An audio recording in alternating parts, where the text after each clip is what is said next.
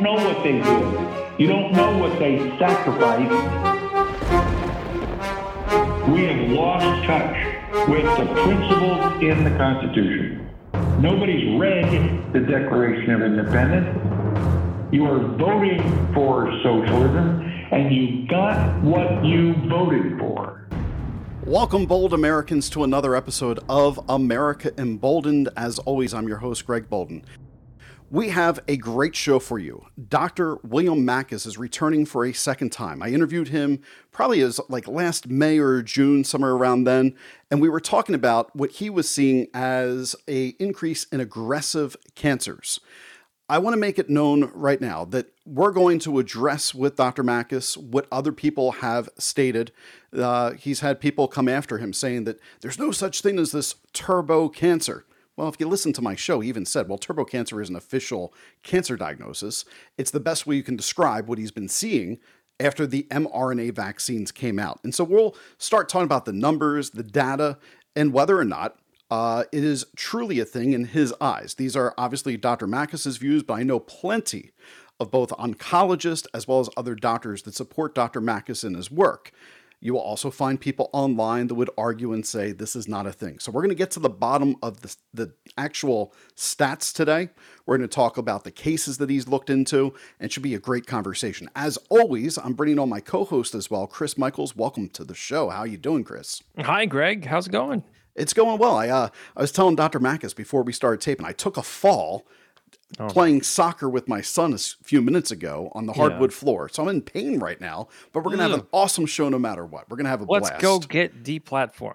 Absolutely. You know what? But I, I said that about YouTube because YouTube is so finical. If if it's not the official approved Dr. Fauci science, YouTube's right. like, we're ripping this video off and you're getting a warning or a strike. And I think it's silly because we should be able to have conversations about what we're seeing. No one's saying that, like Dr. Makis, I don't think is going to come on here and go, I am the end all be all authoritarian on turbo cancer tonight. I don't think he's going to do that. I, have spoken with him before. He's super nice guy, very level headed, and you'll be shocked, I think, Chris. I'm so looking forward to you having the opportunity to speak with him as well. Uh, because his journey in uh, cancer research, whew, there's a really, really important detail in that with Canada and him. Um, this guy is a true. Um, true doctor in every sense of the word. So the people mm-hmm. that try to smear this guy for what he's doing, it's really a shame. So why don't we bring him right on up and get started with the show? What do you say? Let's go. All right. Dr. Makis, welcome back to America Emboldened. Good to see you again. Thanks for having me again. Oh, it's a pleasure having you back here again. I'll tell you, when I had the show back in June of 2023, I had a ton of comments on people telling me, I'm seeing this too. My aunts all of a sudden developed cancer almost a month after the mRNA shot. Um, or a teenager in their family had died from uh, testicular cancer. Uh, so I had a ton of people that were contacting me saying, I see this as well. And then I had the haters. I had the people that were saying, This guy's a grifter. He's cashing in on this right now. He's stoking people's fear. And how dare you platform this guy onto your show? You're just bringing the fear based in this. I'm going, I did not get the impression at all that he was one a grifter trying to cash in on anything because you were talking about how your entire career you're curing people's cancer through experimental means yeah. and the Canadian government shut you down and caused people to die when you were having success. That doesn't sound like a grifter or somebody trying to cash in. That sounds like somebody who's truly caring for patients. And so I wanted to know you've probably been attacked a lot more in the previous, you know, 10, eight months since this conversation been going. How is your response to those that are saying, you know what, Dr. Makis, you're with the wellness company, you're cashing in on this fear narrative. Um, how would you, what would you like to say to them tonight? Well, there's no fear narrative. Um, you know, I'm basically reporting what I'm seeing. And when when people come after me and say, "Oh, turbo cancer is made up," this doesn't exist. Uh, you know, I went on on a search and I searched for turbo cancer, and no no studies showed up. You know, I'll, I'll, come back and say, look, this is what I'm seeing at the ground level. This is what I'm seeing people report on social media. Uh, you see people reporting this on GoFundMe. I, you know, there are thousands of people uh, in my province in Alberta, Canada, all throughout Canada, who are reporting this Uh, I get private emails. I get hundreds of private emails from family members who tell me their stories. You know, their loved one took two vaccines, three vaccines, four vac- vaccines, what have you, and then developed an extremely aggressive cancer. So, so this is happening. This is happening all around us. You know, if I was making this up, um, I, I mean, you know, I wouldn't last more than a few days online because mm-hmm. uh, people would, you know, people would call call you out uh, you know, everyone would say, look, this is not happening. But it's happening to thousands of people. Whenever I make a post on Twitter uh, or, you know, I put out a Substack, there are always many, many people who say, yes, this has happened to me. It's happened to my family. It's happened to my, you know, cousins, aunts, uncles, uh, friends. Um, so the point is that there are many people this is happening to, thousands of people. Right and to ignore them and, and to say, well, all these people are lying or they're all hallucinating or they're all making this up. I mean, that's just to me that makes no sense. Why would you do that? You know, uh, how can how can so many people be lying, right? It, it just doesn't make any sense. Well, eh, one of the things that I get pushback from people that believe that mRNA is 100% safe and effective, and uh, their pushback they normally give to me is, I speak with a lot of doctors, Greg, and they don't share what all these other doctors are telling you. And I try to put this in context that the doctors that I often am speaking with have either one, will not willingly speak in public, and I cannot use their names whatsoever because they've shown me letters that they've gotten from governors telling me or telling them, should you speak out against this, you will lose your medical license. They will take action against you. So that's the first part. Yeah. The second thing is why are people like you, Dr. Peter McCullough, and so many others talking about this so openly? And it's because you've already lost so much. Like during the entire COVID uh, crisis, so to speak, of what the governments did, uh, Peter was being he was fighting for his medical license and in a way that wasn't even fair. You were fighting with Alberta in a way that wasn't even fair. And if people look into this, now they're like, oh, you know what? I see why Dr. Makis is able to speak and other doctors are not able to speak. But I don't think most people want to actually look at the facts of that. Is, is that an accurate assessment when you talk to like the people that are still uh, in oncology and, and working in those fields? Because I'm sure you're friends with tons of them. Do they talk to you off the record and are they sharing things and saying, you can't use my name, but this is the way things really are? Absolutely. I mean, there are doctors who are absolutely petrified, petrified for their careers, uh, for their licenses, for and you, have to understand that that as a physician, like this is our life. You know, it's not as if well, if you know, if our career is finished, then we can just go and do something related or similar and so on. I mean, this is this is what we train our whole lives to do. So if someone says, "Well, we're going to destroy your license and we're going to make sure you can't practice anywhere else," because eh, you know when they come after your license, medical license, um, and they smear you as unprofessional, incompetent, uh, unfit to practice medicine, this is not like getting fired from one job and so you'll just you know maybe you'll leave town and, and you'll set up a practice uh, in the next town or next province or next state no, this is like they're trying to destroy your ability to practice medicine anywhere in the world. And and this is the level of of uh, attack that the medical establishment is engaging in. So it's not just like that you'll lose your job, you lose your hospital privileges. Okay, you'll pack up and you'll go to another town. They want to destroy your entire career, your ability to earn an income for your family.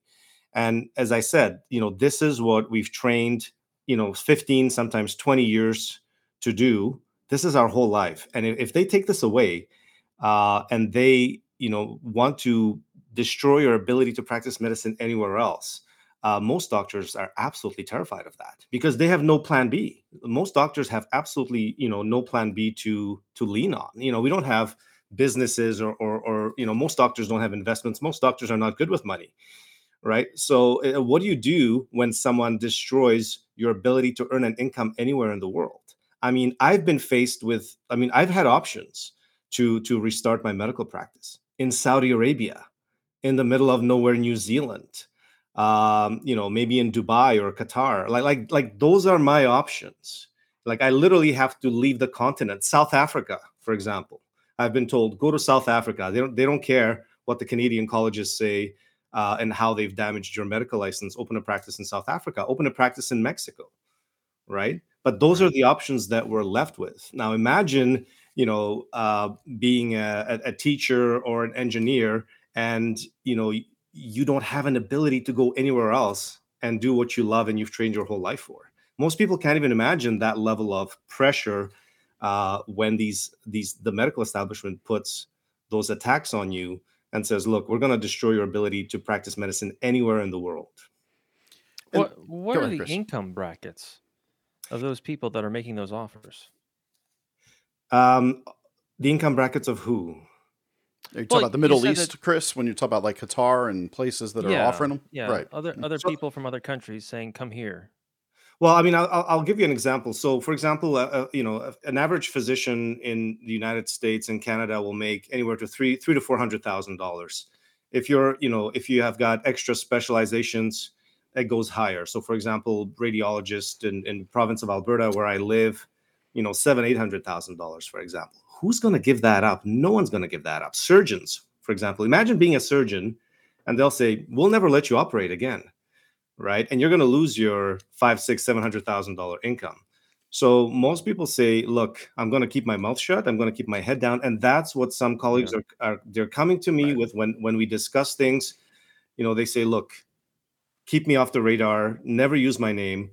Um, and, and uh, this is this is where we're at right now, and, this has to change. There has to be you know we have to get a single jurisdiction in at least in north america where medical freedom has to be brought back 100% 100% medical freedom no fear of losing your license for for speaking out and for practicing medicine the way you've been trained and the way you know what's best for your patients.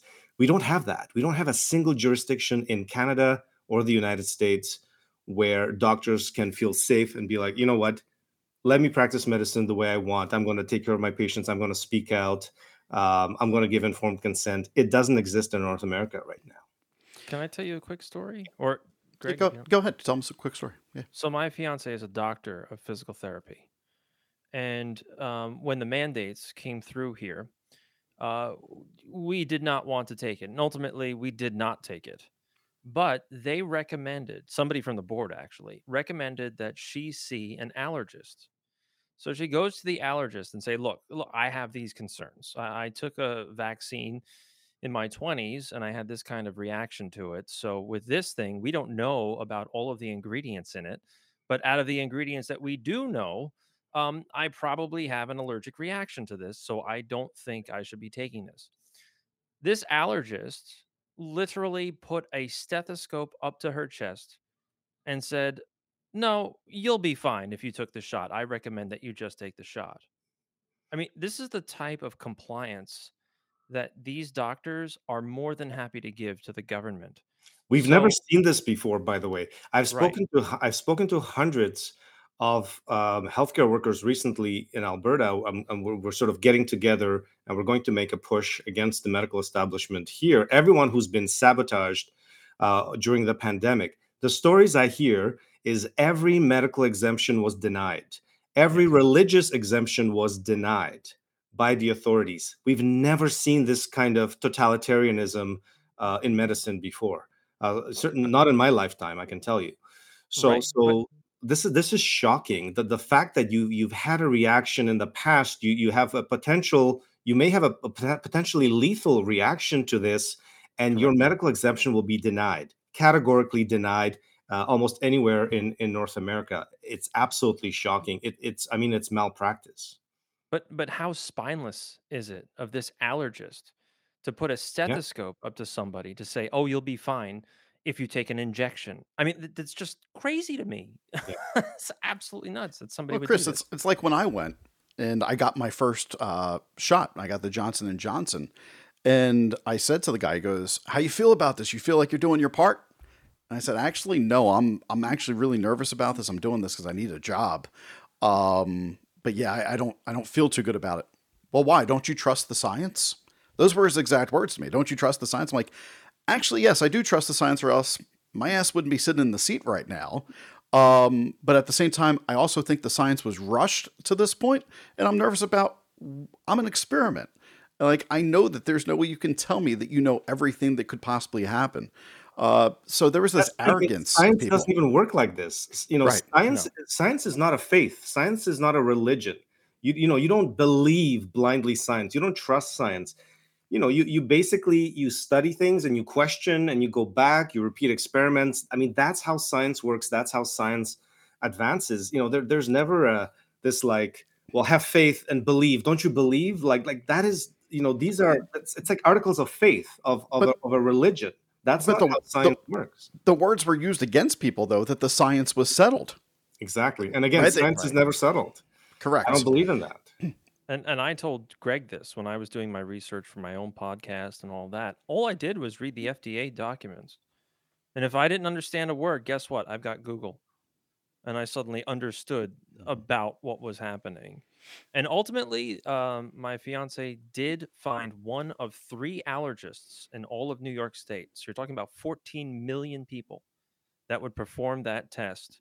And it turned out that she was, in fact, allergic to that ingredient. Look at So that. her life was put in jeopardy. Yeah. Because of her job and because of a cowardly doctor. Yeah, I mean, and then the the credentials, right? Like I, I've heard people, I've seen it. Uh, you know, I follow your page very closely. Ever since we spoke, like uh, I'm just going to tell my listeners, uh, when I speak with hundreds of people per year doing this show, I get different feelings from certain individuals. Sometimes I'm like, man, don't trust that person. They just BS their way through the entire interview. Other times I'm like, that is a good human being. And we hit it off really well during the interview. And I was like, that's a good human being. I'm going to keep in touch with him. We're going to bring him back on later on in the future. And I can tell that about you. But there's people right now that are attacking your credentials, right? They're like, you, you put oncologist on your uh, your Twitter page. You're not a real oncologist. Um, how dare people do that? You were doing some of the leading research with other doctors in your country and having huge success in oncology. That makes you an oncologist. Yes, you are a radiologist by trade, correct? Yeah, so my my uh, board certification is uh, nuclear medicine, which has radiology and oncology components to it. Uh, so in the United States, you will actually find, uh, you know, uh, it's divided as nuclear radiology or nuclear oncology. You know, I studied that whole thing, so I have oncology as part of my training and board certification. Now, I'm not a medical oncologist. I'm not a uh, surgical oncologist. Uh, so there's different types of oncologists. I'm a nuclear oncologist as part of the nuclear medicine training. But you know, half of my practice was oncology. I've published over a hundred peer-reviewed publications in international medical journals spanning three continents, and most of those are in cutting-edge cancer diagnostics and cancer treatment. Um, I've diagnosed uh, over twenty thousand cancer patients with various modalities, PET CT being the, the most cutting edge, uh, but also bone scans, thyroid scans, um, other kinds of scans. And, and I've treated cancer patients as well as a primary oncologist, as their primary oncologist. So I have extensive training, I have research credentials. Um, you know, to be attacked on my credentials uh, to me is a bit silly. Uh, but you know, people want to, you know, sort of if, if they want to pick nitpick and say, well, he's not a medical oncologist. Okay, I'm not. I've never claimed to be a medical oncologist. These are people who give chemo and and other drugs like immunotherapies. Then there's surgical oncologists. They mostly perform surgery. They they get the tumors out, right? And you've got um, uh, radiation oncologists as well who perform specific type of oncology treatments with external beam radiation therapy. So yes, I'm I'm one of the types of oncologists. I've never claimed to be a different kind of oncologist, but it is a bit Right. silly. So now that we've established credibility, we've established your career a bit, we've established the attack that has been on doctors. I think we can move into this conversation now about the aggressive cancers. We can talk about the spike protein and whether or not we're seeing it cause issues. And Dr. Peter McCullough has kind of opened my eyes uh, about a year ago when he said, This is very easily testable, Greg. In the autopsy, you can figure out which spike protein was there. Was it the vaccine or was it actual COVID? And he said, What I think you're going to find is it's a little bit of both, that the spike protein does a ton of damage in either state. Uh, but, you know, this conversation that, that I want to have right now, and I know Chris has tons of questions that he's already gotten from Ta- uh, your, your significant other as well, who's got the medical license. Um, I want to get into Yeah. this aggressiveness that at this point in time, we're hearing about within three months, people are passing away from highly aggressive cancers. We know that leading from 2000 to 2019, cancers were on the rise amongst young people. I'm curious because the the official data has not really come out since 2021. We have not seen true adjusted numbers. But in what you're talking, who you're talking to, and the numbers that you're seeing, can you cite any research? Can you cite any papers or any doctors' literature that shows us that since mRNA was introduced, that this number is going even higher? That there's not just a correlation from those other 20 years. Yeah, I definitely can. So the first thing I want to do is um, I want to address this term turbo cancer because this is this is where people either either either they're lost and and they don't want to hear any further. Uh, this is where you know the attack starts. What is turbo cancer? So you know this is a term. It's not a medical term. It's it's but it describes a phenomenon. What is the phenomenon? The, ph- the phenomenon is extremely aggressive cancers in people who've had at least one COVID vaccine. Now, I've been really trying to figure out is this uh, an mRNA phenomenon? Is this a DNA contamination of the mRNA vaccines phenomenon? Because we've, you know, discovered recently, Kevin McKernan discovered DNA contamination of the Pfizer and Moderna vaccines. You know, he discovered the SV40 promoter sequence in the Pfizer vaccine specifically in, in those DNA contaminants, the DNA plasmids. Uh, so that is one potential causative mechanism. So is it is it the mRNA? Is it the DNA contamination? Is it the lipid nanoparticles? Or is it the spike protein? If it's the spike protein, well, the spike protein is also present in AstraZeneca vaccines. It's present in J and J vaccines. It's present in Sputnik vaccines. Um, right now, the best hypothesis I have is that this is a phenomenon uh, that is limited to mRNA vaccines, the lipid nanoparticle mRNA platform. Now, it is possible that if it's the spike protein that is doing the damage to the immune system, which I believe is the cause that leads to eventually the cancers forming, um, there may be, you know, an uptick, a, small uptick in cancers in AstraZeneca or J and J. People who've had only those vaccines. The situation is complicated where most people haven't had just AstraZeneca or J&J and a very you know small number of people have had those two vaccines in North America and they've been taken off the market. A lot of people mixed and matched. So they got AstraZeneca initially especially in Canada for example and right. then they got the Pfizer because they were told they can't travel and so on. So there is um, a little bit of um, confusion as to what what what should encompass turbo cancer and I'm right now going to say it's basically, I believe it's the mRNA vaccines, the mRNA platform. Um, and so if you've had at least one of those vaccines, whether it's Pfizer or Moderna, you're now at an increased risk of developing an extremely aggressive cancer. Turbo cancer is a placeholder term. It may be called something else in the future. It might be called um, mRNA induced cancer, or it might be called right. COVID vaccine induced cancer. It, you know, the name will change. But right now, it's a placeholder term to describe these extremely aggressive cancers in someone who's had at least one COVID vaccine and specifically mRNA vaccine. So I want to share. That's an important yeah. point because because this right. is where p- people get confused and they say, "Well, I couldn't find turbo cancer when I did a literature search." Right. So it's it not a medical diagnosis. It doesn't correct. exist, right? Correct. Well, right. When you have a new phenomenon, it takes a while for not only doctors to recognize it but to then start publishing about it to, to agree on terms i mean it takes it takes many years to just agree on terminology right well, and, and, and, I think that there's there's something I want to put up on the screen because I want you to see this. Are you familiar with Dr. Philip Buckhaults from yes. uh, University of South Carolina? Um, so he put up out this graphic. Uh, he's a professor of cancer molecular genetics. He says there's a theoretical risk of future cancer depending on the piece of DNA and the site of integration. Um, talking about the genome modification of the cells. Uh, and talks about there could be vaccine contaminated with a plasmid DNA vector. Is this kind of what you're talking about as far as a contaminated uh, DNA? Yeah. So okay. So basically, um, again, when, when we're looking at now, so now we're going into potential mechanisms of, okay. of, that may be causing it. You have to classify those, and you want to be clear about this. So you have to classify it as it could be the mRNA causing it. When the mRNA makes the spike protein now, there is a theoretical risk of mRNA integration into the genome through reverse transcription. This has only been shown in vitro, it has never been proven in vivo, but there is a theoretical risk that the mRNA itself might be reverse transcribed uh, and integrated into the genome. Uh, Professor Buckhaults never, doesn't talk about that, right? right. Uh, he's specifically talking about the DNA contamination that was discovered about six months ago or so by Kevin McKernan, another US geneticist who was doing randomly, you know, RNA sequencing of uh, the, the vaccines for a different purpose, accidentally discovered that there's DNA contamination in all the Pfizer and Moderna vaccines. Uh, and this DNA contamination shouldn't be there. It was it was it was a leftover of the manufacturing process.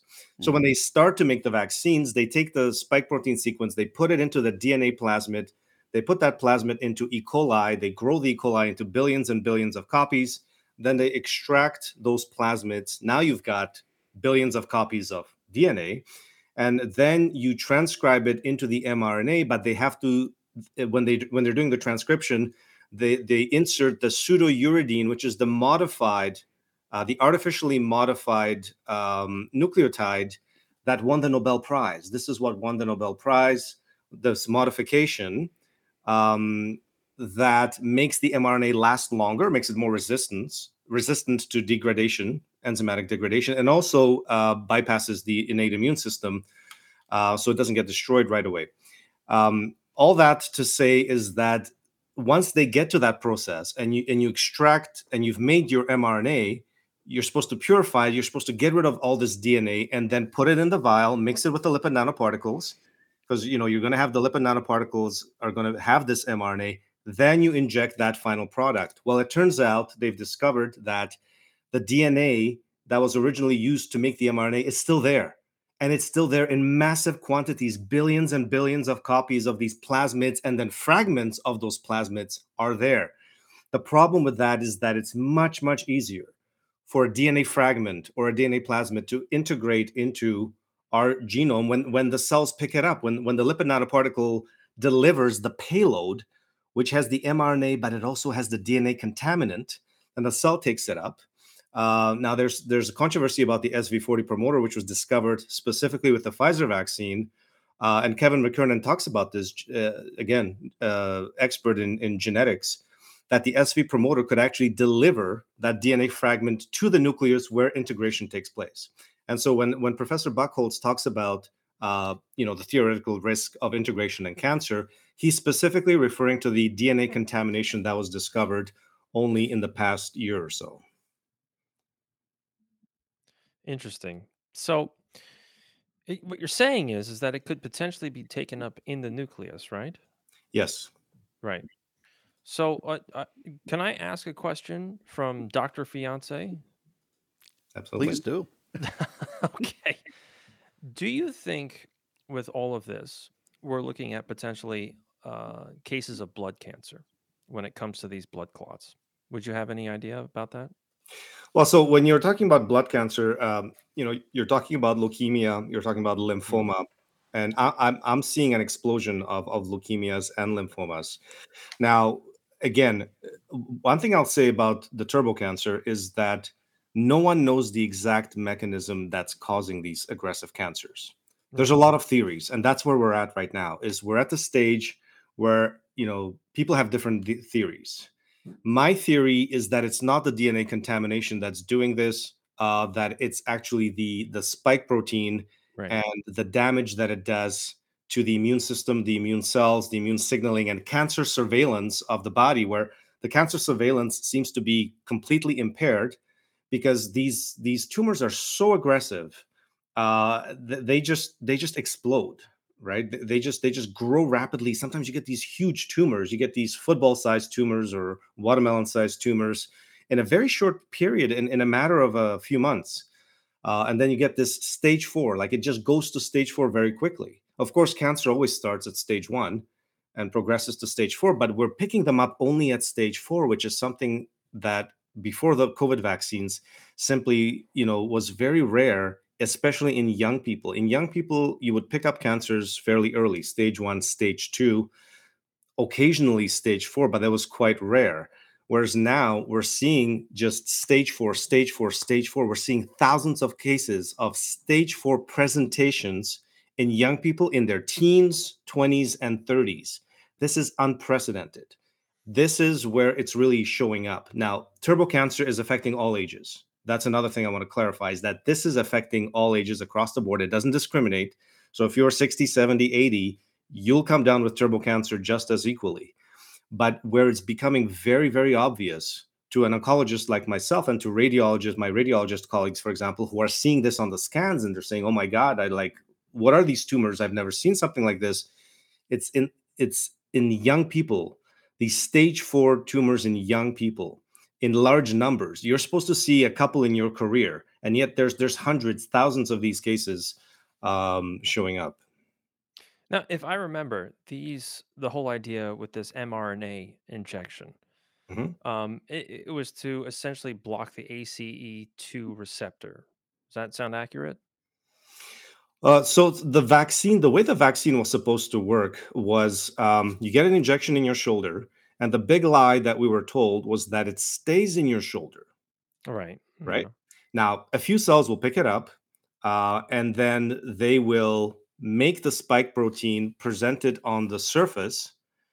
And then your immune system is going to see that and it's going to learn how to recognize that antigen, that foreign protein.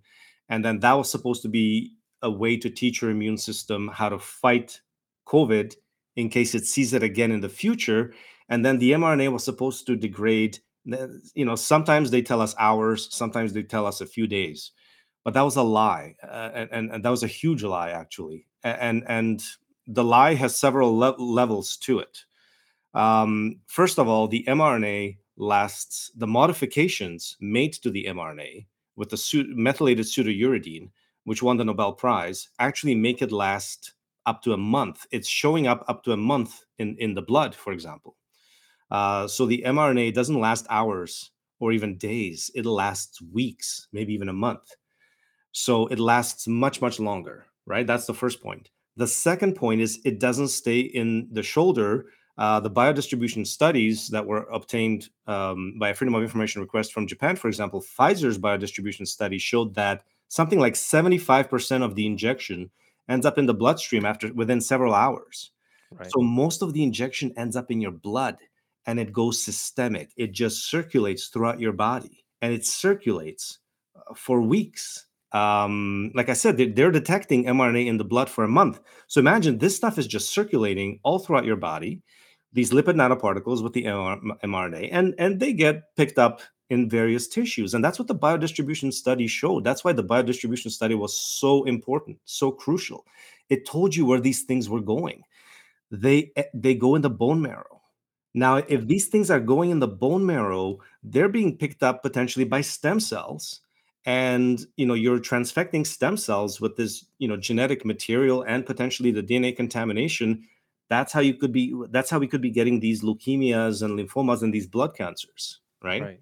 Uh, it Right. ends up in the testes and the ovaries. It ends up Exactly. it ends up so that's another Right. one and i'm seeing testicular cancers for example an explosion of testicular cancers i'm seeing an uptick in ovarian cancers as well um, we know it ends up in the breast and it ends up in the breast milk they've detected it in most um, women who've had the vaccine recently and are breastfeeding something like 80 or 90 percent of them they detected the mrna in, in the breast milk so we know it ends up in the Mhm. breast seeing an explosion of breast cancer for example right? It ends up in the in the organs uh, you know in the liver in the kidneys uh, and because it's systemic it can end up anywhere crosses the blood brain barrier. So it goes to the brain crosses the placenta barrier uh, and then and it ends up in the fetus right? And and so but this is the lie that we were told was it stays in the shoulder when in reality the majority of it ends up in your blood. And that's why we see such a wide variety of side effects I, I wanted to just while we're here because people like to see studies and stats and everything. uh, The the study in Japan that came out here, you can find the autopsy autopsy findings of post COVID nineteen vaccines, Tokyo Metropolis, Japan, twenty twenty one. This is on the NCBI NIH website for the government. You can check that out. And the other uh, preprint paper that you were referencing earlier uh, for individuals, I just want to put into the uh, show as well. And this is from Kevin McKernan, as well as uh, David Speicher, Jessica Rose, and others, Dr. Wiseman. It's about the DNA fragments being detected from Pfizer and Moderna uh, mod RNA COVID 19 vaccines. I had a chance. I had a chance to speak to David Speicher. Uh, we Mhm. we've done a lot of uh, live um, speaking uh, shows recently, and he's told me that that I mean, effectively, he couldn't tell anyone he was doing this research because if he did, he would have been locked out of his lab. They would have they wouldn't have let him do it. So he did this. He actually did this research secretly in his lab. wow. Um, he discovered, I think he did, he, he sequenced 27 vials. Pfizer and Moderna also sequenced the new versions of the vaccines. So if we're talking about DNA contaminations, it's not just the original vaccines.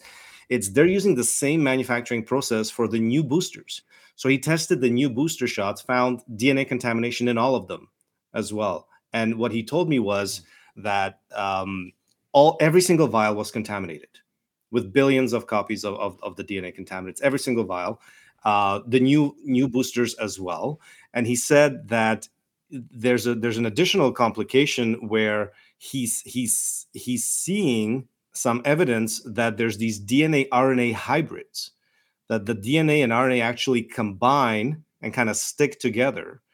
And that could be a po- potential explanation that when they went to enzymatically degrade the DNA, the enzyme couldn't even reach the DNA to break it down, is because it was kind of forming these these hybrids structures. So there's a lot that we're just just discovering uh, about this in terms of the contamination. I just want to go quickly back to because you asked me an important question: is is there data about explosion of cancer deaths? Yes.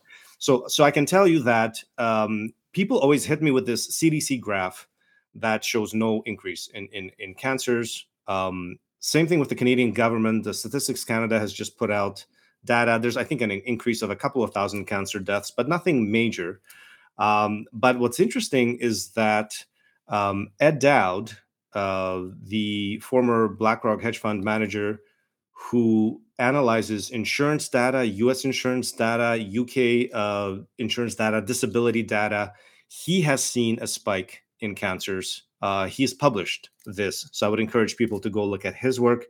Uh, John Beaudoin, uh, who's an engineer um, in, in the United States, has obtained 1 million uh, death certificates in, uh, I believe it's in Minnesota and uh, he says there's an explosion of cancers. Uh, there's evidence of that in the death certificates. So there, there's there's there's evidence in different places, but when you look at what's being put out by the big sort of government institutions, what's being put out by you know CDC or or, or Statistics Canada, I'm my hypothesis is that they are hiding, they are hiding um, a rise in cancer diagnosis and cancer deaths. I don't think they want people to see the signal. Um, and I think again, that's that's just my theory. Right. But you know, that's and and that's where this sort of at, you know that's where these attacks are coming right now. Is that people will go, you know, they'll try to find you know a government source and they'll be like, look, there's no there's no increase, and and but we're not even getting good statistics from the government. We're getting estimates you know we're not getting we're not getting good data but i believe that they're they're going to be hiding these uh, they're going to be hiding these signals as long as possible Yeah, you mentioned Ed Dowd, and I know that uh, I just pulled this up real quick. You know, immediately the fact checkers went to work after Ed Dowd released that because I, I was actually I followed that pretty closely last year, um, and you know, like, nope, it doesn't actually show this. It's contrary to his claims. Uh, there's no evidence that's supporting the claim that people vaccinated against COVID nineteen are generally more likely to die compared to unvaccinated people. In fact, the evidence in- indicates otherwise. So when you have health feedback as well as uh, all your different fact checking websites that are putting this information out, are they ignoring our our doctor I just cited from South Carolina? Are they ignoring the the DNA that's dirty uh, that's causing these problems? And if, so, why? Well, they're ignoring it because you know there there will there are how would I put this nicely? There are doc there are doctors and PhDs whose job it seems to be is to discredit any of this uh, any of these discoveries. And, and and so you know you will find someone like dr david gorski who's a surgical mm-hmm. oncologist and he will come and say turbo cancer doesn't exist. There's no dna contamination. It's all within normal levels. It's all it's all russia disinformation. It, it's all conspiracy theories right? So but that is the problem is, is we've got these individuals. And again i don't know what his um conflicts of interest are but you know they will just come out and say this doesn't exist. This is all made up and so on. And and often they resort to personal attacks uh reputation smears and and this kind of um uh, you know this kind of um i don't know abuse or, or or attack to to try to discredit us rather than you know trying to sort of engage us in, in debate or, or try to even look at the evidence uh, you know kevin mckernan's been viciously attacked as well on his work. And i mean he's you know he's he's he's published his work in a in a preprint. Uh, same with david david david speicher. He's also you know put his work out in a preprint. But but these doctors who say well this is not real or this is this is not a problem you know they they don't they don't address the work. I've had people attack me. I've had doctors attack me who who who who who have never read my Substacks. They've never read anything I've put out. They've never even read my publications. Um, so this is kind of where we're at right now. It, it's it's a frustrating time. It's frustrating for me because you know, as a physician, I'm trying to you know open people's eyes and and my colleagues' eyes as well, who who may may not be seeing this or may not be realizing this um, and and yet I'm having to deal with constant attacks, most of it from anonymous accounts, but sometimes from other MDs and PhDs who seem to just want to con you know be contrarians to to anything that that we're putting out. Yeah, it's extremely disturbing. I mean, Greg and I face the same kind of criticisms, quote unquote criticism, uh, in what we do with our own podcasts, and we cite work just like you. So this seems to be like an orchestrated effort by whoever is putting this out. And you know, and, yeah, i well, I just I just want to mention, you know, what I do right now is I'm I'm at the ground level, and I'm looking at you know the various cases that are that are going on, and I'm just trying and I'm seeing patterns because I'm a pattern person. That it's radiology is very pattern based, and and I mean that's my core training.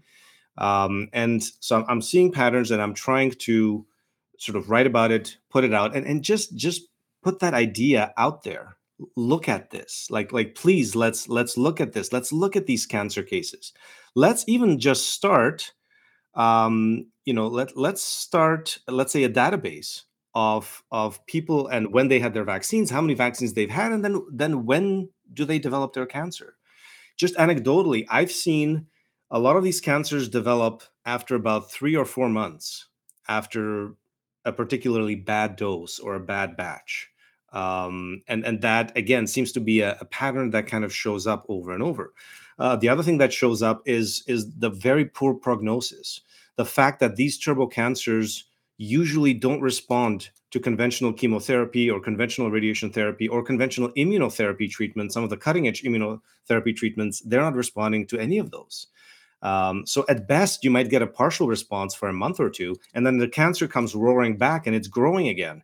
And, and there's new lesions that have shown up elsewhere. Um, this is the frustration right now that oncologists are struggling with, and they're not publishing, they're not writing about it. They're not publishing case reports. You know, you know where we get case reports about turbo cancer? We get them from Japan. We get them from Japan, and the Japanese are very good at when they, when they see something that doesn't make sense, or something that's bizarre and, and you know just completely out of the ordinary they'll write a case report. And they've done it they've done it on myocarditis they've done it on blood clots they've done it on strokes they've done it on you know bell's palsy guillain-barre like you name it the wide gamut uh, of the various vaccine injuries you will always find a japanese publication of a case report or a case series. Reactivation of herpes for example after vaccination, uh, all kinds of uh, skin autoimmune uh, diseases, um, alopecia, you know, you name it, whatever bizarre reactions people have had from the vaccines, the Japanese will put out a case report or case series, right? Case series are better than case report because you've got maybe five cases or 10 cases, and then you can find pat, you know, small patterns in that. That's how you're, that's how, uh, you know, that's how literature builds. It builds on these observations of something new, bizarre, interesting, and then you just get bigger and bigger studies from that. The Japanese are doing it. It's not being done in America. It's not being done in Canada certainly not in Canada. It's not being done in Australia. Uh, it's not being done in UK. You don't see any of these publications, uh, or very few of them, from these countries. It's the Japanese putting a lot of this out. Yeah, I, I, are we effectively looking at immunodeficiency? Yes, uh, I believe so. Um, and again, like I said, there, there's right now no one knows what's causing these aggressive cancers. Um, but what I'm seeing, and, and I saw this very early on um, uh, I saw it as I tracked the government uh, data here in Alberta, Canada, on how the double vaccinated were doing. And you know, we had these beautiful charts and tables that the government was putting out. And initially, the reason the government was putting out the data of how the vaccinated were doing was because they were showing, well, look, the hospitals are filled with the unvaccinated. The vaccinated are doing great, right? And it's so the hospitals are 90% unvaccinated. And that's when Biden was pushing pandemic of the unvaccinated. That's when Justin Trudeau was pushing pandemic of the unvaccinated. It was it was data fraud um, for the most part because they were the hospitals were doing in, they were incentivized to make the vaccines look as good as possible. So they were testing unvaccinated people a lot more often. Uh, if you had the you know the vaccine within the first two weeks, they counted you as unvaccinated. There were all kinds of fraudulent tricks that were used to make the vaccines look as good as possible. And even with that, the data very quickly turned horrible for the vaccinated. That after a few months, you start seeing uh, that the double vaccinated were doing horribly. They were filling the hospitals, they were filling the ICUs, and they were dying. They made up the majority of people who were dying from COVID 19. Uh, this has also been, been proven by the Cleveland Clinic study of 50,000 healthcare workers, which showed that the more vaccine doses you took, the more likely you were to get infected with COVID 19 or reinfected with COVID 19. So there was immune system damage. There was evidence that immune systems were being damaged by these mRNA vaccines.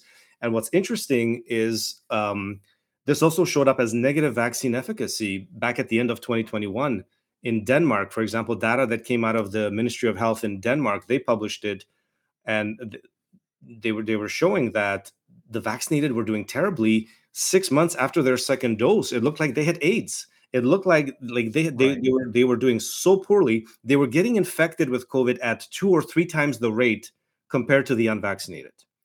So there, there there's massive immune system damage. And it seems from the data that I saw that it peaked at about six to eight months after your last dose. And what's interesting is that they wanted us taking these shots every six months. Yes. Because that's when you were at your peak uh, sort of vulnerability so they could hit you with another booster shot again and um, you needed at least 12 months uh, maybe even up to 18 months for your immune system to recover. And i saw evidence of immune system recovery. So it's not just that your immune system gets damaged. And this damage takes about six months to reach its maximum point. But but i actually saw evidence that the immune system recovers.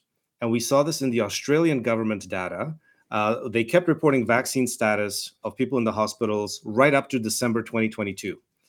And at that point, December 2022, the hospitals were filled with the quadruple vaccinated. They made up the majority of the infections, hospitalizations, and deaths.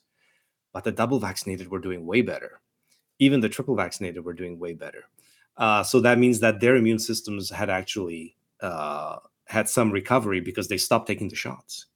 Uh, so there's there is evidence uh, that there's there's severe immune damage, especially in the six to eight month period after your last dose. But if you don't take any more shots, your immune system does start to recover. But what are we seeing now? We are seeing record flu seasons.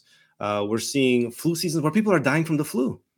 People are dying from the flu. People are dying from pneumonia. People are dying from strep. They're dying from sepsis. They're dying from septic shock. Wow. So, and, and, these are vaccinated individuals whose system, immune systems have been damaged. Are the flu? Uh, I don't have those numbers readily in, in front of me. I mean, are we looking at flu has always killed people, right? Yeah. Um, it- it's the reason why they do push flu shots, especially for the elderly, um, onto onto the population. Are we seeing uh, an increase by X amount of percent in flu deaths? Uh, and if so, are you aware of what those numbers may be? I was paying attention to the pediatric deaths uh, Okay. because uh, I've been very concerned about you know the COVID vaccines being rolled out in kids and what that does to kids' immune systems. And so in Canada, for example, I was able to track uh, the rollout of the vaccines. So the first two doses in kids five to eleven years old, and then the roll it overlapped with the rollout of booster shots in kids 12 to 19 and about six to nine months later after that rollout we had we had the worst flu season in history in canada and we had a record number of pediatric deaths Uh, in fact half the provinces refused to even report their pediatric deaths uh, to the mainstream media. Um, and so we didn't even get the full picture. Only f- those deaths that were reported were the highest ever reported in canada pediatric deaths.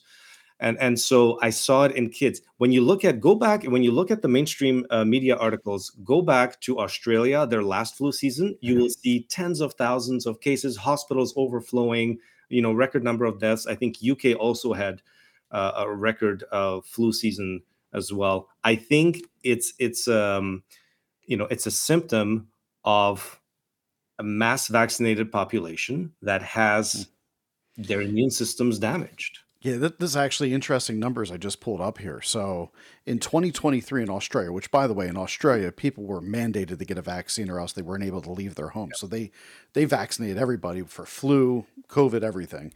And yet they still saw a 13.5% increase in flu over the previous year, showing that despite the fact that they had all these vaccinations, uh, it was a horrible, horrible. And they had uh, 8.7 million vaccinations administered that year. Um, so, okay, I want to just because I know people like the data. I've been putting up different studies on the screen for those that are listening to the audio only on the network. Go over to uh, either my Patreon, patreon.com backslash America Emboldened, YouTube, uh, X, one of those platforms, and watch the show so you can actually see the studies that have been coming up as Dr. Makis is speaking. But yeah, your your numbers check out.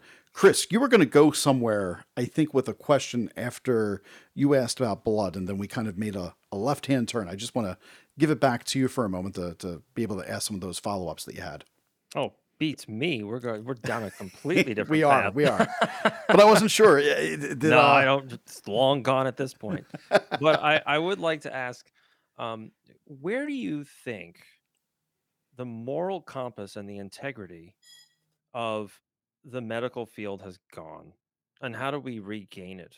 Because we're looking at these governments in the United States and Canada, and basically in the West overall, where they are taking extremely draconian, fascistic types of measures to get these things injected into people how does this stop? Do you have any idea of how we can regain integrity? And how do we uh, reinforce the courage of doctors to speak out against this stuff? So, okay, so that that is a very uh, difficult question because I I believe we've lost medical ethics. Uh, I think we're in a we're in an era we're in a post medical ethics era. Right. So you know w- after World War II, you know you could say you know there were sort of the Nuremberg codes and so on, uh, but but we had a certain uh, medical ethics that was established after World War II. Uh, of course, you know informed consent, bodily autonomy, all of these wonderful things.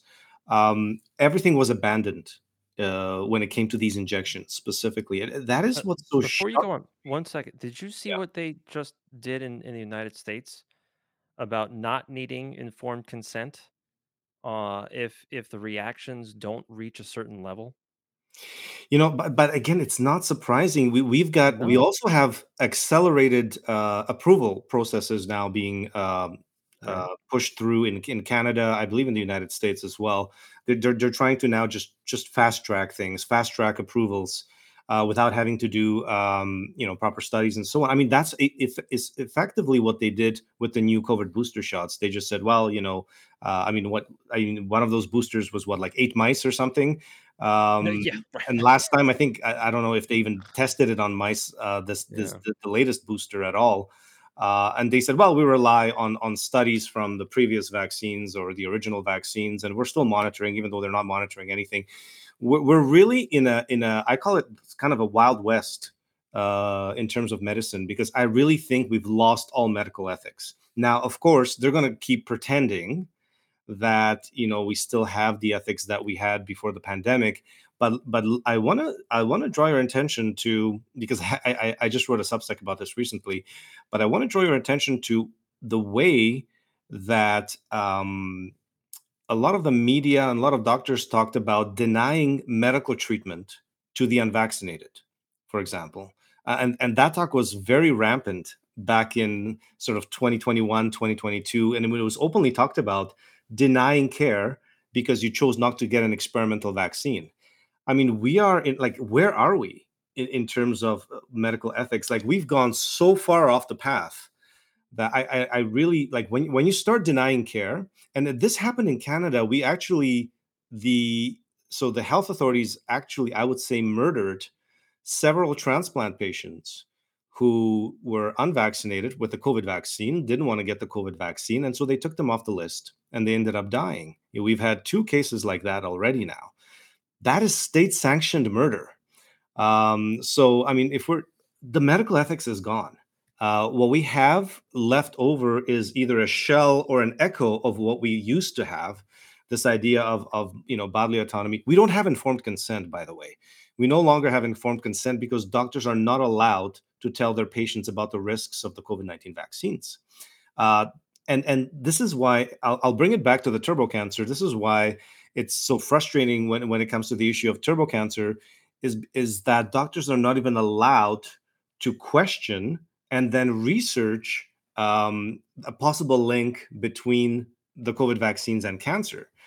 Uh, we've had, you know, the FDA and the CDC, they've admitted myocarditis and they lie about the incidence of myocarditis. They say it's one in 5,000, one in 10,000, when in reality, it could be as high as one in 30.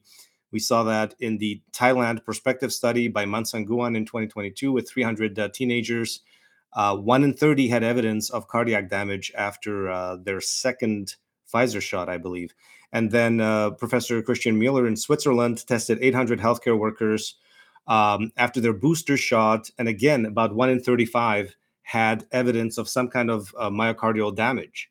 Um, and, and so they've lied about the myocarditis. They've lied about the blood clots. They've lied about the strokes. They've lied about the neurological diseases. But they do admit that you know the vaccines can cause them in rare cases. The cancer they say cannot be cannot cause, like literally cannot cause cancer.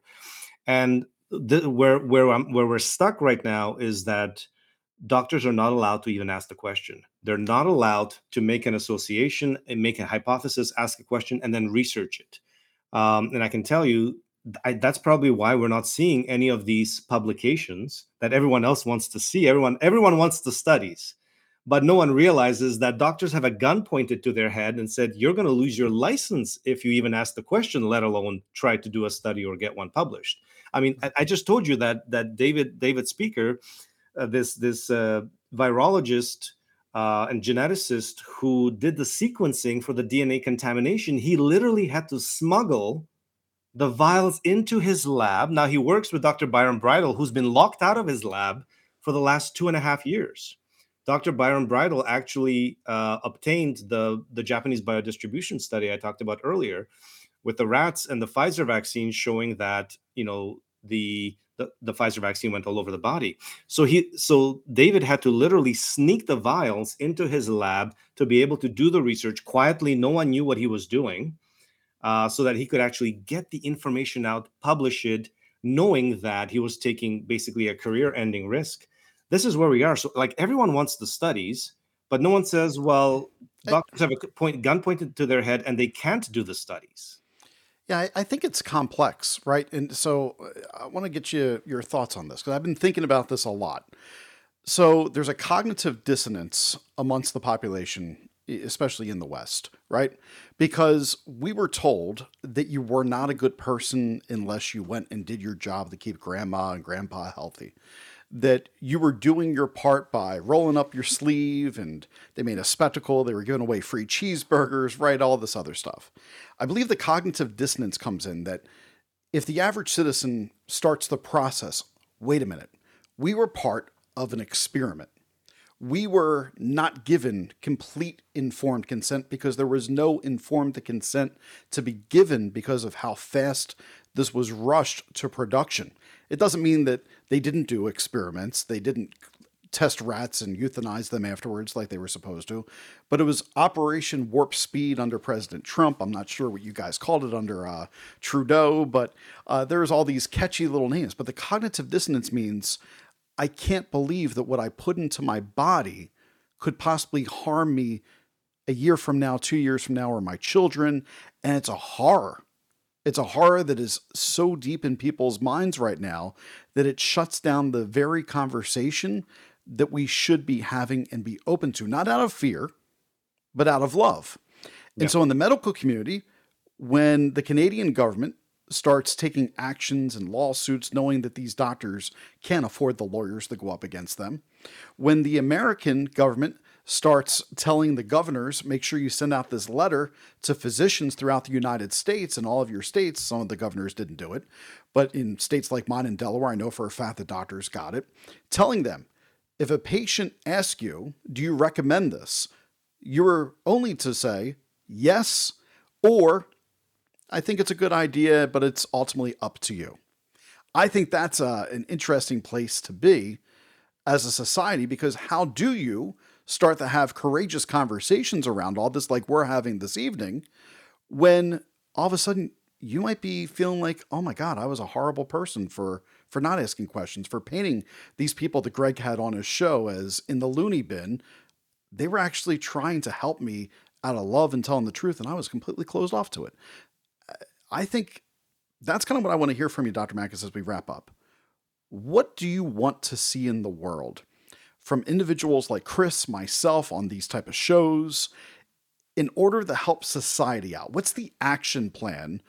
Because the data is there it needs to be explored by everybody, not just uh, people that are willing and able, brave people. What's the action steps we can give listeners, doctors that may be listening that have kept their mouths shut? What would you like to see? And can I follow that up with one little thing? What would be your best argument against the World Health uh, World Health Organization's pandemic preparedness treaty? Hmm. Okay, you threw uh, two big ones there at me. Um, You've got 90 seconds. No, no, you got all the time you need. All the time you need. well, look, I'll tell you this much. I think we are much further along in in terms of conversation, being able to have open conversations, and and actually learning about what these products are and what they're doing to people and and what the risks are and so on. I think we're much further along now than we were even a year ago. Uh, certainly, you know, a year and a half or two years ago uh, I think we have to keep the conversation going, and I would love to see more people find courage and and start to either speak out or, or maybe just speak, you know, continue speaking to your loved ones or friends and so on. But I, I think I think that's crucial. I think keeping the um, not just the conversation going, but also kind of the inquisitive nature. You know, keep asking questions, right? um, I'm constantly challenged uh, I mean, with the with the attacks. Now, if people are doing just personal attacks, most of it is pharmaceutical bots, and and so you know I'll I'll, block the personal attacks. But people ask me questions. Some of these questions are really challenging. I'm constantly having to ask questions as well, um, and and so th- you know that's how I build my knowledge uh, about this because we're we're sort of in in we're in new territory. Um, and I have to say that with this mRNA technology, with this genetic technology, we are in a new era. Uh, we're in a new era um, where you know the the medical establishment is is running like rushing uh, with this new technology that is extremely complex, uh, potentially very dangerous, has all kinds of unknown risks, uh, and they're trying to now people think that it's just covid-19 that that you know and people have for the most part have stopped taking covid-19 vaccines. Only about 10% uh, of people have taken the new booster shot 10 to 15% i think even the pfizer ceo was extremely disappointed that it's so low. And no matter what they do it's no matter how many nfl stars uh, pfizer hires um, or you know what kind of a marketing campaign they do hey take your double double shots. Take your covid shot with your flu shot. Get the double jab you know the two now it's two band-aids not one right? No matter how they remarket this people are pretty much really don't want to take these vaccines anymore. But when you look at what's in the pipeline is there are you know when i looked recently at this between Pfizer, Moderna, and some other companies that are trying to get into this mRNA field, there's over 500 mRNA vaccines in the pipeline. In the pipeline, I mean phase one, phase two, or phase three human trials. These are going to be coming to the market. In fact, Japan, just a few weeks ago, Japan approved the first self amplifying mRNA vaccine, which is the next generation of mRNA vaccines. Now, it's basically the same thing, you know, lip, lipid nanoparticle uh, with the mRNA, but now the mRNA has additional sequence. It's not just a spike protein. Now it's several other proteins, which once translated in your body, create a replication machinery to make more mRNA in your body. So the mRNA is replicating itself in your cells. And then, of course, all of that mRNA is generating spike proteins. So now you have like, it's like the mRNA vaccines squared right? It's not you you don't just have the spike protein from the mRNA that you were injected with. Now you're creating more mRNA, and then that mRNA is creating more spike protein. Japan just approved this in their country. Uh, so we're we're now dealing with, and they're talking about you know um, putting CRISPR technology into lipid nanoparticles and so on. There's a lot that's coming at us uh, as as as a population uh, these are da- these this is a dangerous time because th- these are all experimental technologies. They're not fully understood. We have no idea what it's doing to to fetuses for example. Um, i'm seeing a lot of fetal deaths a lot of miscarriages stillbirths a lot of pregnant women uh, having all kinds of very serious complications. I'm now starting to see um, babies born having all kinds of bizarre cancers. It's it's it's really shocking right? Born to vaccinated mothers. Uh, we don't know what the long term outlook is on fertility. Like I said, spike protein expressed in the testes, in the ovaries. Um, what is it doing to fertility? So we're we're going to be bombarded with with this technology, with this um, specifically this mRNA technology, and I think we have to continue to try to uh, educate ourselves. I, I think you know, kind of keeping your mind open and continuing to ask questions and and and having discussions and engaging in discussions with other people. Like you know you're you're you you had me on tonight um uh, you know you you gave me a platform to to talk about mm-hmm. these things and we're discussing uh, a lot of this a lot of these new things. Um, i think people have to continue having conversations because um, if you if you if you try to ignore if you if you sort of put your head if you bury your head in the sand what happens uh, this this happened this is this happened in Canada for example with the medical establishment where the Canadian Medical Association they they know that the doctors are dying that that there's massively increased mortality of vaccinated Canadian doctors. There's a 53% increased mortality in 2022 compared to 2019. I have the data. I gave the data to the Canadian Medical Association. They called me a dis- disinformation conspiracist, uh, conspiracy theorist, um, and and they basically um, ignored it. And and all the presidents of the Canadian Medical Association, they've all blocked me. They buried their head in the sand. They don't want to hear about it. A lot of doctors don't want to hear about it. Right. But again, what is the consequence of burying your head in the sand? Dying suddenly, having a cardiac arrest. There's 40 year old doctors in Canada closing their practices because they've had a stroke or they've had some neurological, some rare neurological disease uh, after taking five shots or six shots. Um, so it's very dangerous to ignore all of this and, and, try to just bury your head in the sand. Uh, I think the I, I, think the important thing is to to tr- continue trying to learn and keep the discussions and conversations going. Yeah, the, the, the two things that, that I have heard is one, people immediately go, it's not the vaccine. It's definitely COVID it's long COVID. COVID causes all this. We know COVID's horrible. Once you get it, you're and at that point, why even get vaccinated? Because we're all screwed if, if, that's really what it is. Um, but when you come down to it, but that's but you know what's you know what's fascinating about that? What's that? Is where's the autopsies showing Um, you know the, the the viral proteins. Again, no one's no one's doing the autopsies to prove it's long COVID. Correct. So I, have had that come, conversation with multiple. How do you doctors. believe? Yes. How does someone believe that it's long COVID and not the vaccine when the autop- the proper autopsies are not being done? Right. For, for either case. So I mean that's that's the first part, and you hit the nail on the head on that the, the question I have, and I do want to get to the who question because I thought it was an excellent question for Chris. Yes, before we I, I didn't address that. Uh, sorry, yeah. But but that, that's okay. uh, we're covering a lot of ground, and that's a good thing for listeners. I'm not trying to rush. Um, you know, we we have the time that we need. So, and I'm sure you guys, you know, listening from wherever you're listening right now, you appreciate that. I'm curious for the people to go. You know, I got my triple booster, and I'm working on my fifth. Uh, because we are in this experimental phase, right? These trials go on until uh, what 2028, Chris? Was that what, what originally the the timeline was? Well, per the FDA documents, these trials go out until 2027. Now that doesn't mean that more okay. trials haven't been introduced. Correct. Um, and then once the final trial has been completed, you usually have another two years to go before you finally get an approved product. Right. So, so if we're I going from traditional yeah. studies, and this thing was introduced in 2021 we should probably see by 2026, five years after, the first of what would be catastrophic if it's going to be catastrophic.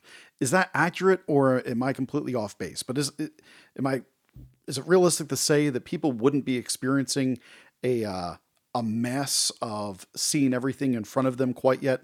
That the the wave might not have hit. Well, um, so that that's you know that's an interesting way to look at it uh, because the way I see it, when you look at the VAERS reports, uh, the signals, the safety signals were there right from the very beginning, right. um, and they were bad. I mean, this was again. I mean, yeah, I always ask the questions: How many deaths do we need to have? Right? Like, how many deaths uh, in the in the VAERS system? Like, I think we have something like thirty thousand deaths how many how many how many pediatric deaths are acceptable? Is it a thousand? Is it 10,000 is it a hundred? It used to be not a lot right? Right. It used to be like you know 10 deaths or 50 deaths and, and the product is pulled off the market. We're in the thousands of, of any category pick your category right? Pick your age mm-hmm. range category what have you. We're in the thousands tens of thousands hundreds of thousands of deaths. Uh, and so like we're way beyond that point. Like all the safety signals have been ignored they've all been ignored. Uh, Dr. Peter McCullough, you know, addresses this very nicely. He talks about how you know there was such an explosion of, of deaths and injuries in the VAERS reports in the first month or two after the COVID vaccines rolled out that that should have been sufficient of a safety signal to pull these things off the market until further studies and, and so on, right? But but it, it was sufficient to pull them off the market. And and I and I believe that. I believe that there was sufficient as I go back and I study the VAERS reports now in retrospect, um, and I look at these things and I'm like, my God, like like like there's some really bad things uh, that are documented in the VAERS report in in December of 2020, January 2021, February 2021. You know, how many would you need um, to pull pull these things off the market? Not a lot. These they should have been pulled probably latest February or March of 2021 just based on the VAERS data alone. And and you know there's reporting systems in you know the European Medicines Agency in the in the Australian uh, Australia has that has a database uh, uh, adverse event reporting system. The UK there were safety signals in all of them. These things should have been pulled off the market. Now we're like we're now several years after the fact, and they don't want to pull them right no matter it's it's like no matter what happens at this point no matter how many people die how many people are injured they don't want to pull these things off the market. So that's why I said we're, we're, we're post medical ethics. Like all of this is now, nothing applies anymore. The medical ethics is gone, right? Uh, this whole like regulatory mirage, like, oh, we're still monitoring for side effects. It's a fraud. The whole thing's a fraud. Uh, we're way, we're years past the thing. We're, we're, we're years past the point where these things should have been taken off the market. Yeah, I, I got a text message um, on January 22nd, and I'm going to hold it up to the camera. I probably won't actually. I'll read it to you guys. It said, from the CDC, VSafe is now open for the updated COVID 19 vaccine. Register within six weeks of your COVID 19 vaccination and tell us how you're feeling. vsafe.cdc.gov, which is part of the VAERS program, right?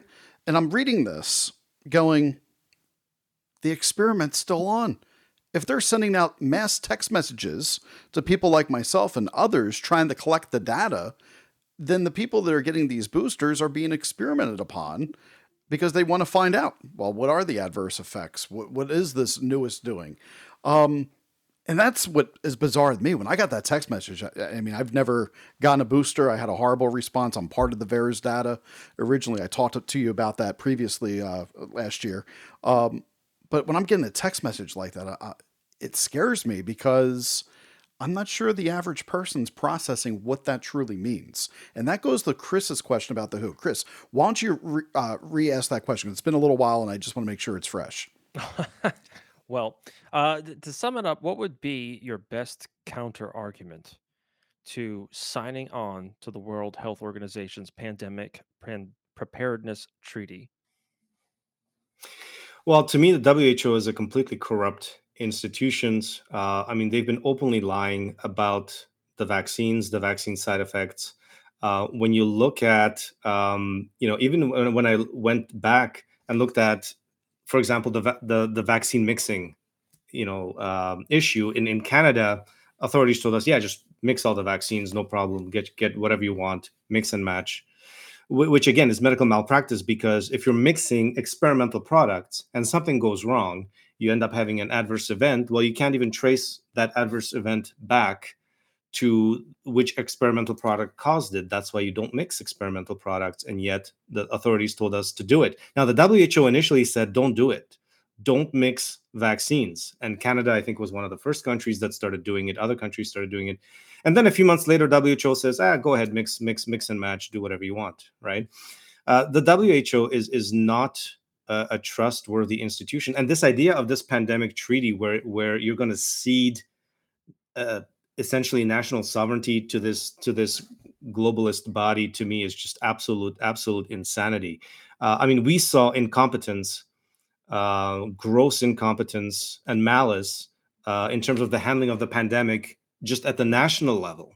Um, you know, and some of the states did better than others. For example, in the United States, uh, but at the national level, at the US and in Canada, there was gross failure. And now we're going to give our, you know, uh, sort of sovereignty to a, a global body um, that's been lying about uh, the vaccines from the very beginning.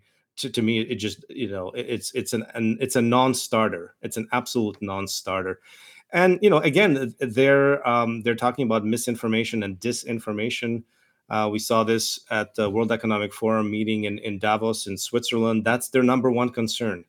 Uh, it's actually the pan- like any future pandemic is not actually their number one concern. Their number one concern is controlling the information and what they call misinformation and disinformation. They want to control the narrative, and and, uh, you know they're worried about um, people like you know myself, yourself, who would contradict the narrative and who would uh, get you know different information out there and and so um, I'm very much against the you know the WHO. I, I think you know the U.S. and Canada. I think Trump Trump did it absolutely correct when he took the U.S. out of the WHO, and I think that was the that was the correct decision.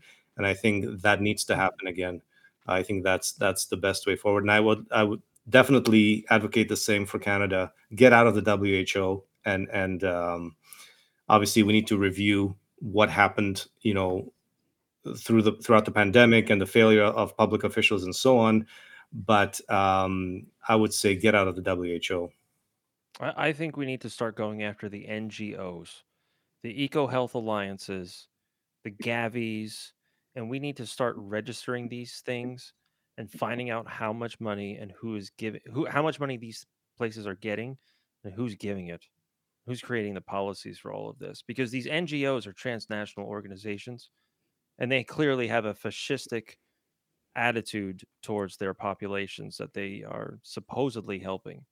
Well, I'll tell you this thing. The, you know, the other thing that that the WHO talks about within the pandemic treaty is mandatory vaccination. Right. And, and to me, that is a non-starter. You know, that is an I absolute, assume absolute non-starter. Yeah. Uh, based I, I on that alone, I would, I would, I would oppose any involvement with the WHO. oh, correct. And I, I assume at some point they're going to try to tie something like universal basic income to this. along with uh, central banking digital currencies and all of that. So we we're truly looking at a draconian outcome if we don't start standing up to all of this. I can tell you, we we we had a little test test run. We had a little test run of now whether you want to call it communism or fascism in Canada. It's, it's all you know, it's all the same. Yeah, it's all the, the same, you know, brother, sister. it's not that different, um, comrade.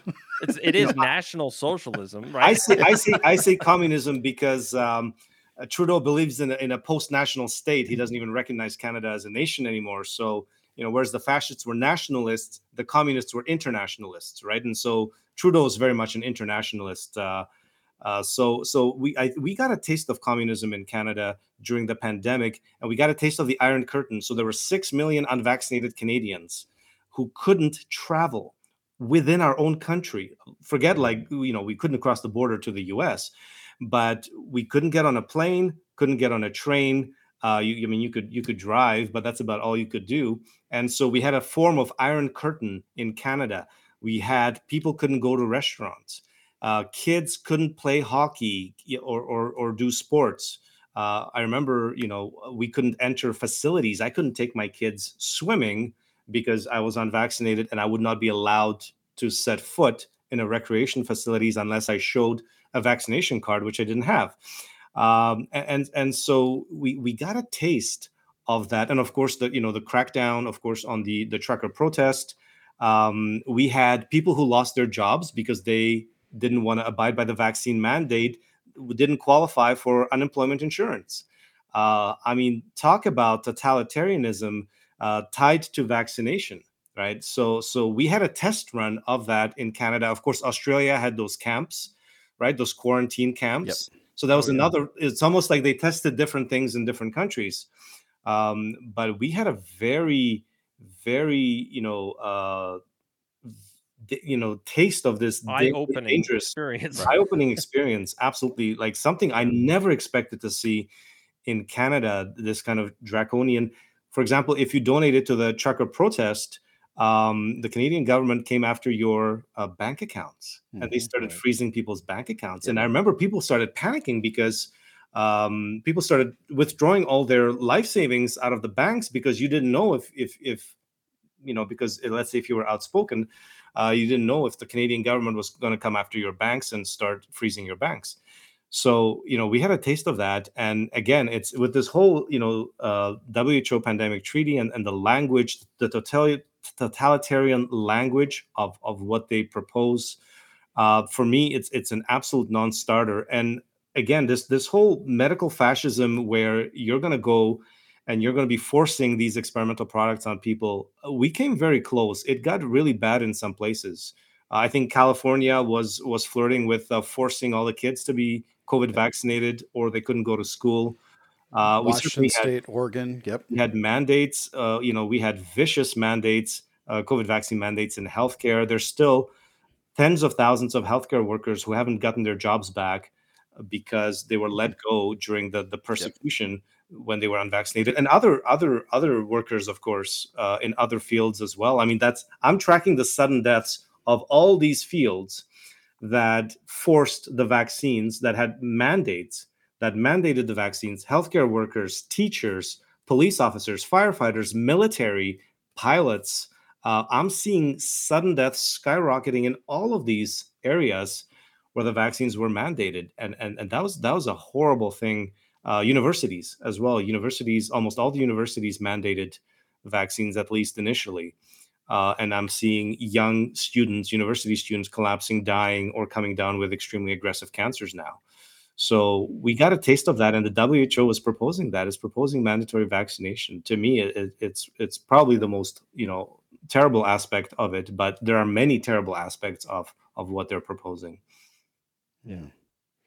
Well, I think the conversation uh, that we just had was excellent. Um, I, I highly recommend if you're listening to this or watching this, hit the share button and make sure you share this with somebody who might be pushing back and help educate them about what are the facts, what are the conversations that Dr. Makis, myself, Chris, and all these others are trying to have with you in order to help us have uh, the best information available possible No one's trying to grift. No one's trying to steal your money and sell you fear. We're literally just trying to figure out what's best for humanity.